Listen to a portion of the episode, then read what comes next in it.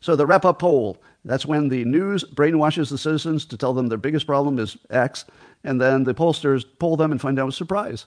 The biggest problem is exactly what the news told them was the biggest problem. What do you think the uh, people who are not left leaning and don't watch left leaning news, and let's call them conservatives or Republicans, what do you think they thought was the number one issue? Just take a guess. the border, of course. Now, do you think that Republicans would think that the border was the biggest crisis if their sources of news, and that would include me, by the way, uh, had not hammered on it every single day? Well, if you lived in a place that had tons of immigrants coming in, it would definitely be your biggest problem. But most people in the country don't live anywhere near an immigrant. You know, most of us don't. And so you probably wouldn't notice.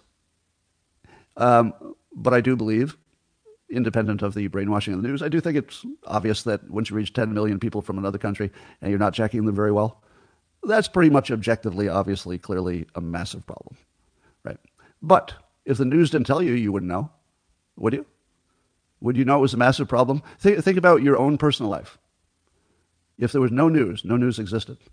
If, if you walked around in downtown New York City, you'd say, whoa, big problem, and other cities as well. But most people don't live in the city, do they? Most Republicans? If you lived in a rural place, would you even know there was an issue? I'm just curious. It is a big issue. I'm not. I'm not downplaying it. To me, it seems like the biggest one, the one we have to solve first.